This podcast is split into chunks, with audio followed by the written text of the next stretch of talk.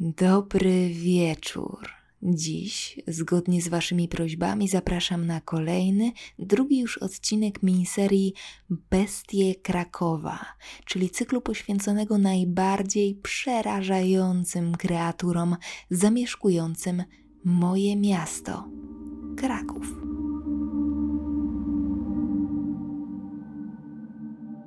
Dzisiejsza sprawa jest mi szczególnie bliska. Dosłownie bliska, bo jej finał wydarzył się zaledwie kilkaset metrów od mojego obecnego mieszkania. Przez długi czas kompletnie nieświadomie mijałam to miejsce podczas spacerów z psem, wieczornych wyjść ze znajomymi czy bezcelowych, samotnych przechadzek. Swoją drogą, ciekawe, ile razy przecinamy bez wiedzy takie czarne punkty – miejsca potwornych zbrodni na wskroś przesiąknięte rozdzierającym cierpieniem, a jeszcze ciekawsze, ile razy patrzymy prosto w oczy mordercom, mijając ich na spacerze, siedząc naprzeciwko nich w tramwaju, czy podając im ze szczerym uśmiechem przedmiot, który przypadkowo wypadł im z kieszeni. Intrygująca myśl, nieprawdaż? Przypadku tej sprawy takie moje spotkanie nie jest wykluczone, ponieważ bestia, o której opowiem, do dziś nie została w pełni zidentyfikowana. Kto wie, może mieszka tuż obok. Zapraszam Was na wyprawę w mrok.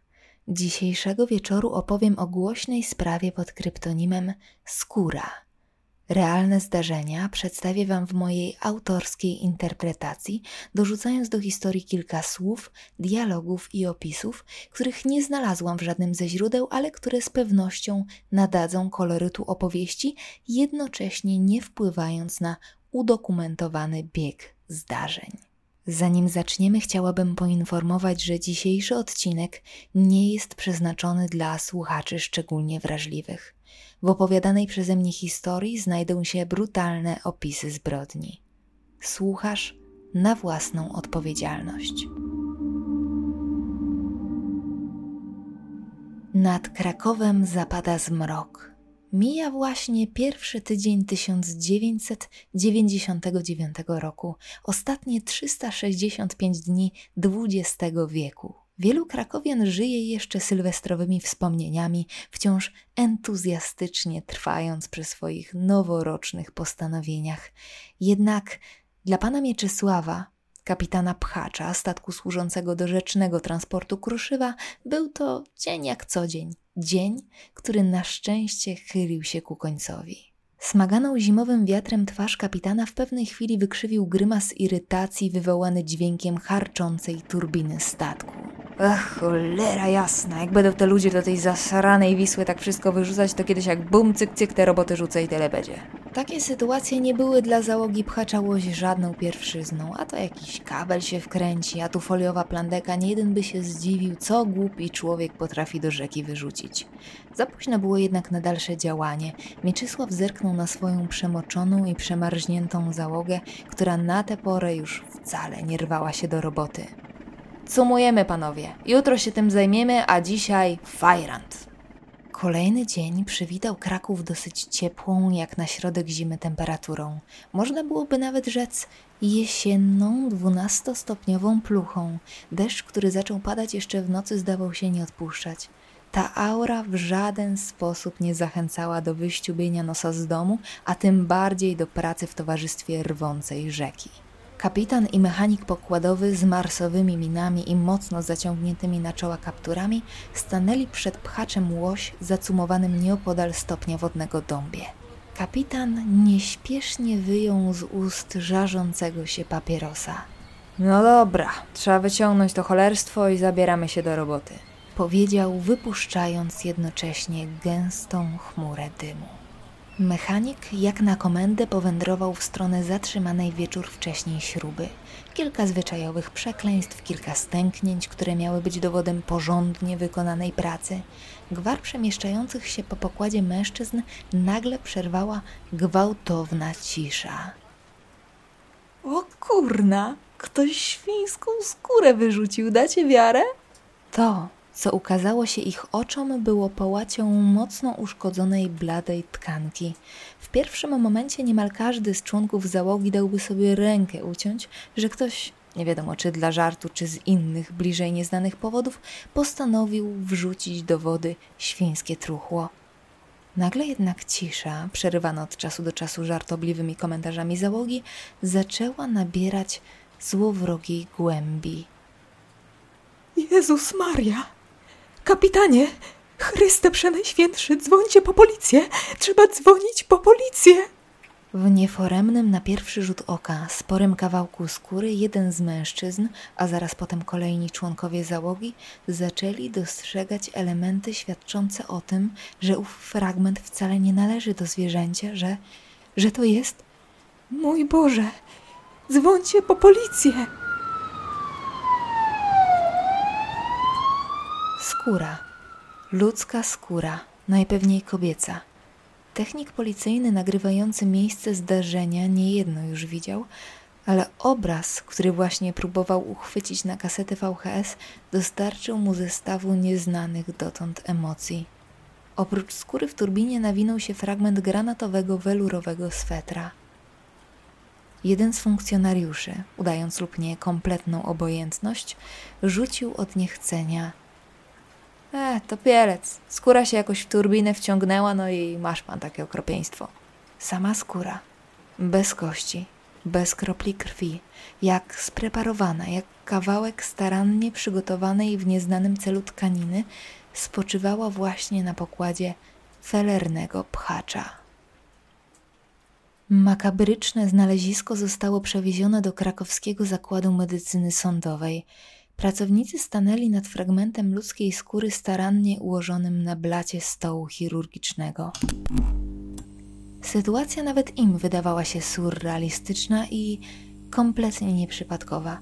Już na pierwszy rzut oka można byłoby założyć, że linia cięcia, przerażająca symetria nie są dziełem przypadku, tylko precyzyjnego działania wymierzonego w ofiarę.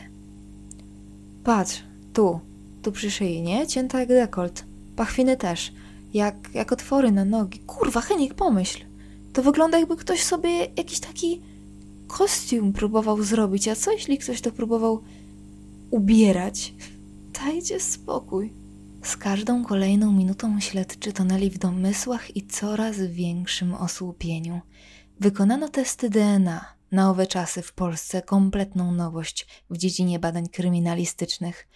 Ofiarą była Kasia, młoda kobieta, dokładnie taka jak ja czy ty, droga słuchaczko. Urodziła się dokładnie w Dzień Dziecka 1975 roku. Bliscy opisują ją jako cichą, spokojną, skrytą, raczej stroniła od tłumnego towarzystwa. Nie dla niej były huczne studenckie imprezy do rana i paczka hałaśliwych znajomych wymyślających coraz to nowe, szalone pomysły na spędzanie czasu. Miała swój własny świat, rozbrzmiewający żywymi melodiami ulubionego zespołu Grateful Dead, świat wypełniony książkami i długimi pogaduszkami z mamą przy kubku gorącej herbaty. Ona, ona, proszę pana, była jedyna w swoim rodzaju. Mogłyśmy całe noce przegadywać na różne tematy. Partnerka do dyskusji. Partnerka do dyskusji w każdym calu. Katarzyna była ukochaną córką zarówno mamy, jak i taty. Tata. Tata w jej życiu był ważną postacią. Miała z nim rewelacyjny kontakt, dlatego potworna choroba ojca boleśnie zatrząsła fasadami życia dziewczyny. Wraz z mamą patrzyły jak gaśnie. W 1996 roku tata odchodzi zdecydowanie za wcześnie, bo w wieku 46 lat. Kasia nie potrafi się odnaleźć. Rozpoczyna studia, które zmienia. Najpierw psychologia, później historia, na koniec religioznawstwo. Nie potrafi zebrać myśli, nie potrafi skupić się na przedmiocie, pożera ją tęsknota za ukochanym ojcem, która z postępującą depresją tworzą koszmarny duet. Nie ma problemów z nauką. Gdyby tylko znalazła siłę, mogłaby być jedną z lepszych na roku, ale za każdym razem ma nadzieję, że może jeśli zmieni kierunek, jeśli zacznie od nowa, może, może ona też poczuje się inaczej. Przychodzi 98 rok. Mama Kasi wspomina, że zaczęła dostrzegać w niej mocne zmiany.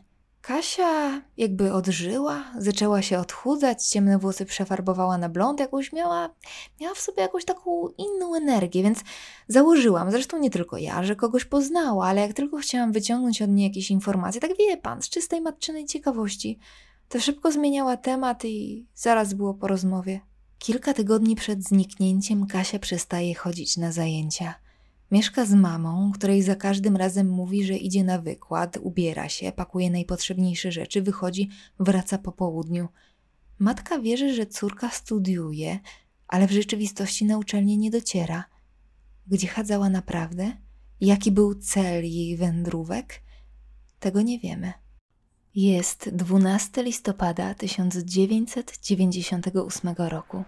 Powietrze nasiąka jesienną wilgocią, a chodniki pokrywają złoto-miedziane liście. Mama Kasi przystępując z nogi na nogę wypatruje swojej córki. Miały spotkać się o 18 pod przychodnią psychiatryczną na Nowej Hucie. Mija 5, 10, 15, 20 minut – Kobiecie kilkukrotnie wydaje się, że widzi Kasię sunącą wolnym krokiem w jej kierunku, jednak już po chwili okazuje się, że to nie ona. Im dłużej wypatruje swojej córki, tym bardziej zaczyna się martwić. Umysł każdej niemal matki w takiej sytuacji błyskawicznie wypełniłby się najczarniejszymi scenariuszami. Pamiętajmy, że na owe czasy nie było telefonów komórkowych, nie było internetu, dzięki któremu szybko można nawiązać kontakt z wybraną osobą.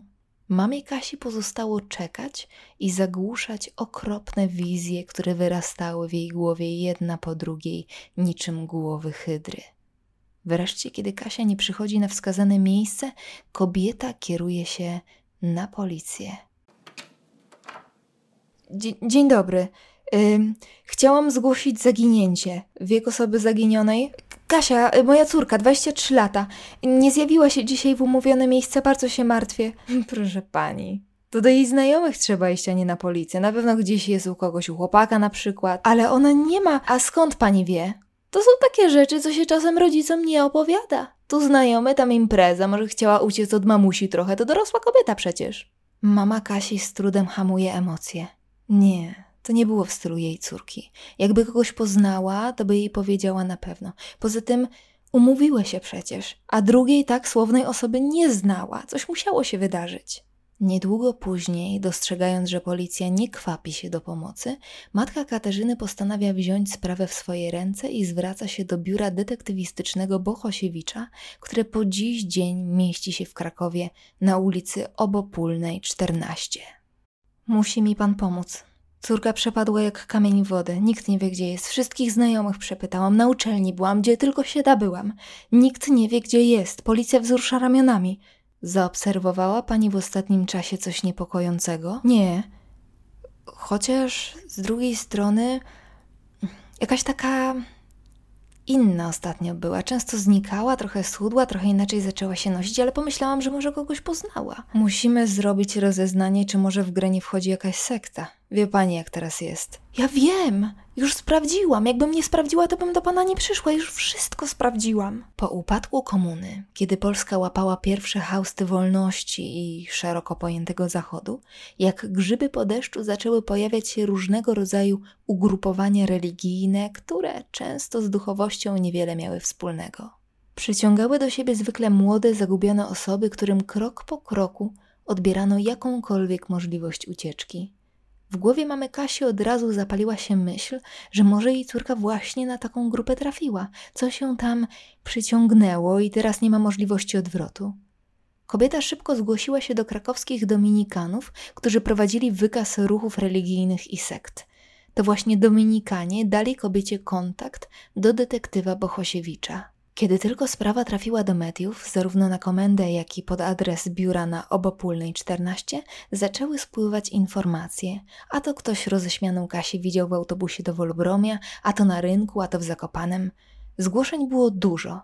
Każdy był święcie przekonany, że to właśnie on, że to właśnie te wskazówki rzucą na śledztwo nowe światło. Żadna z nich jednak na wiele się nie zdała. Na zdjęciu w notkach prasowych widać młodą dziewczynę o delikatnym uśmiechu, lekko zadartym nosie, ubraną w czarny golf kontrastujący z tlenionymi blond włosami, których pasma spływają po krawędziach owalnej twarzy. Pod zdjęciem czytamy: Katarzyna Z., córka Antoniego i Bogusławy, urodzona 1 czerwca 1975 roku, zamieszkała w Krakowie. Rysopis. Wiek z wyglądu 23 lata. Wzrost 170 cm, sylwetka otyła, włosy naturalnie ciemne i kręcone, rozjaśniane w chwili zaginięcia. Twarz owalna, cera blada, niebieskie oczy, nos i uszy małe, pełne uzębienie. Znaki szczególne: znamie, pieprzyk na mostku, średnicy około 6 mm. Ubiór w dniu zaginięcia. Granatowa, długa kurtka zapinana na metalowe klamry, czarne spodnie jeansowe firmy Masters, granatowy golf welurowy, czarne sznurowane trzewiki ze skóry. Kiedy wychodziła z domu, miała przy sobie czarny skórzany plecak, a w nim między innymi dowód osobisty, legitymację studencką, legitymację ubezpieczeniową i parasol. Dwa miesiące od momentu zaginięcia córki były najokropniejszym czasem w życiu jej bliskich. Dwa miesiące snucia przypuszczeń, bezsennych nocy i poszukiwań najmniejszych nawet znaków, że dziewczyna żyje i już za chwilę, już za momencik stanie w drzwiach, uśmiechnięta, cała i zdrowa. Przestrzeń domu, której jeszcze niedawno Kasia zamieszkiwała ze swoją mamą, przeszywa dźwięk dzwonka. Kobieta otrzymuje wezwanie do prokuratury na przesłuchanie z artykułu 148 paragrafu 2 Matka szybko dowiaduje się, że ten oficjalny szyfr oznacza morderstwo ze szczególnym okrucieństwem. Nie wierzy. Bo. Bo w zasadzie dlaczego miałaby wierzyć? Takie rzeczy i owszem dzieją się, ale gdzieś, gdzieś tam, po drugiej stronie świata, w amerykańskich filmach sensacyjnych, ale. ale nie jej. Nie, nie tu, nie, nie teraz. Bezpośrednia, nie pozostawiająca złudzeń odpowiedź tkwiła w wynikach badań DNA. Szczątki należały do jej córki. Po latach w jednym z wywiadów przyznała: Sparaliżowało mnie to bestialstwo. Gdy się dowiedziałam, co zrobił mojej córce, myślałam, że zwariuję z bólu. Możemy się tylko domyślać, co czuła wówczas matka Kasi, jaką rozsadzającą od wewnątrz mieszaniną frustracji, wściekłości i rozdzierającego żalu były przypłacone brutalne szczegóły morderstwa. W turbinie pchacza łoś znaleziono dokładnie oddzieloną od tułowia skórę ofiary ze starannie wyciętymi sutkami. Skóra miała bardzo określony kształt. Krój przypominał strój kąpielowy, chociaż nie ukrywam, że tego pokracznego porównania używam wyłącznie z braku lepszej alternatywy i od razu za nie przepraszam. To, w jaki sposób tkanka była spreparowana, mogło świadczyć nie tylko o brutalności mordercy, ale również o jego perwersyjnym podejściu do ciała ofiary. Sposób dokonania tej zbrodni od razu nasuwa na myśl słynną postać Buffalo Billa, antybohatera kinowego hitu Milczenie owiec. Morderca zyskał miano kuśnierza, a sprawa porusza wyobraźnię już samym pseudonimem. Skóra. Krótka, mroczna, dosadna nazwa mówiła naprawdę wiele o charakterze tych przerażających zdarzeń. Zatem kogo szukano? Psychologowie kryminalni, na podstawie zebranych informacji, sporządzili profil psychologiczny sprawcy. Mężczyzna w wieku około 22-35 lat, zbliżony wiekiem do ofiary. Miejsce zamieszkania w okresie zbrodni lokalne, najprawdopodobniej mieszkaniec Krakowa. Charakterystyka: typ odludka, zaburzony seksualnie, nie ulega wpływom otoczenia. Istnieje możliwość fizycznego podobieństwa do ofiary. Możliwy zawód: rzeźnik, grabarz, chirurg, medyk sądowy, krawiec, tapicer, weterynarz. Ewentualne zainteresowania: myśliwstwo, wędkarstwo. Śledczy zaczęli przyglądać się innym podobnym sprawom, których w okolicy okazało się być pełno. Mieli do dyspozycji bardzo określony motyw, pewien wręcz filmowy styl zbrodni. To nie mogła być jednorazowa sytuacja. Pomimo tego, że spraw takich jak ta było w tym czasie kilka, każda kolejna próba połączenia morderstwa z inną zbrodnią szybko traciła na wartości. W podobnym czasie, zaraz pod Krakowem, wydarzyło się inne makabryczne morderstwo, którego sprawca również został powiązany z tą sprawą. Połączenie to zostało jednak szybko zdementowane, a o samej sprawie nie opowiem teraz zbyt wiele, bo chciałabym pozostawić ją na inny, wspólny wieczór. Zbrodnia o kryptonimie Skóra nie znalazła rozwiązania. W lipcu 1999 roku Katarzyna Z. została pochowana na cmentarzu Batowickim w Krakowie, a prokuratura umorzyła śledztwo. Sprawa trafiła do archiwum X, czyli Wydziału Spraw Otwartych i Niewyjaśnionych. Wydawać by się mogło, że już na zawsze dołączy do galerii nierozwiązanych zagadek sprzed lat. Jednak do czasu. Nagle w październiku 2017 roku do jednego z mieszkań na krakowskim Kazimierzu wpada jednostka antyterrorystyczna. Chwilę później w jej budynek opuszcza niepozorny mężczyzna, niski, krępy, ubrany w długą kurtkę, ciemne spodnie i białe sportowe buty. Jest delikatnie przygarbiony, a z jego twarzy trudno wyczytać jakiekolwiek emocje – Nazywa się Robert J., ma 54 lata i został głównym podejrzanym w sprawie o morderstwo Katarzyny Z. Co skłoniło śledczych do tego kroku? Specjaliści z Instytutu Ekspertyz Sądowych Zakładu Medycyny Sądowej i Laboratorium Kryminalistycznego Komendy Wojewódzkiej w Krakowie po latach odnajdują na skórze ofiary szczątki roślin – jak przyznają iglaki, nie są częścią środowiska wodnego, a więc kobieta z dużym prawdopodobieństwem została zamordowana w zupełnie innym miejscu. Według źródeł do sprawy włącza się FBI i dr Duarte Vieira, wybitny portugalski specjalista medycyny sądowej i tortur. Wykonano skan 3D szczątków ofiary. Okazało się, że była torturowana jeszcze przed śmiercią, a na jej ciele widnieją pozostałości po mocnych, technicznych ciosach, które charakteryzują dalekowschodnie sztuki walki. Zatem jak to odkrycie łączy się z niepozorną postacią mieszkańca krakowskiego Kazimierza?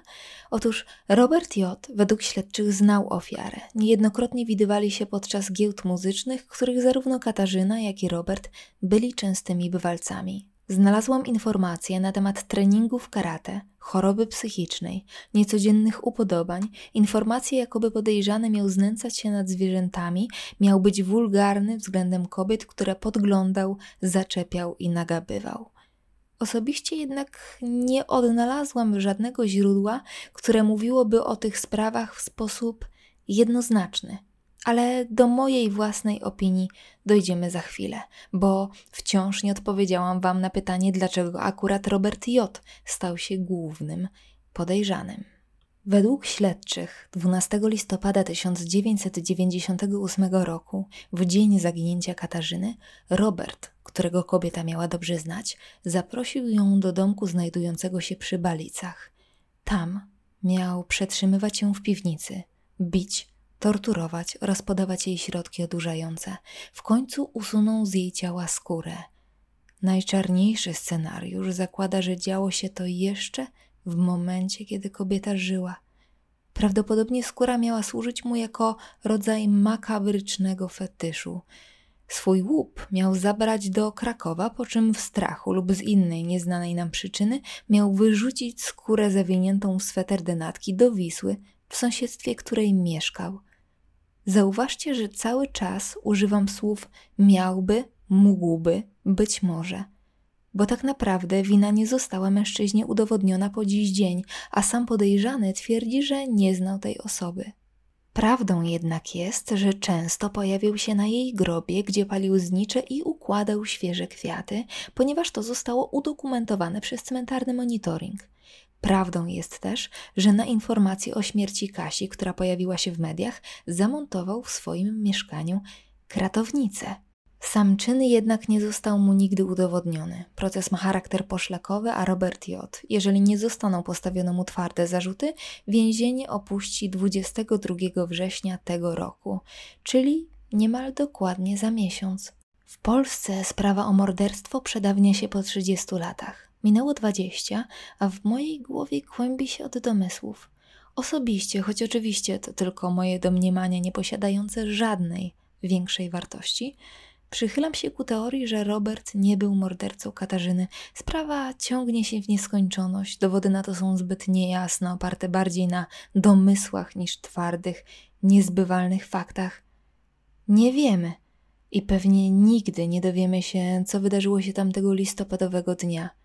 Nie dowiemy się, czego doświadczyła ofiara, co miał w głowie morderca, ani tego, czy podczas jednego z wieczornych spacerów brzegiem Wisły nie spojrzałam w oczy krakowskiej, wciąż nieschwytanej bestii.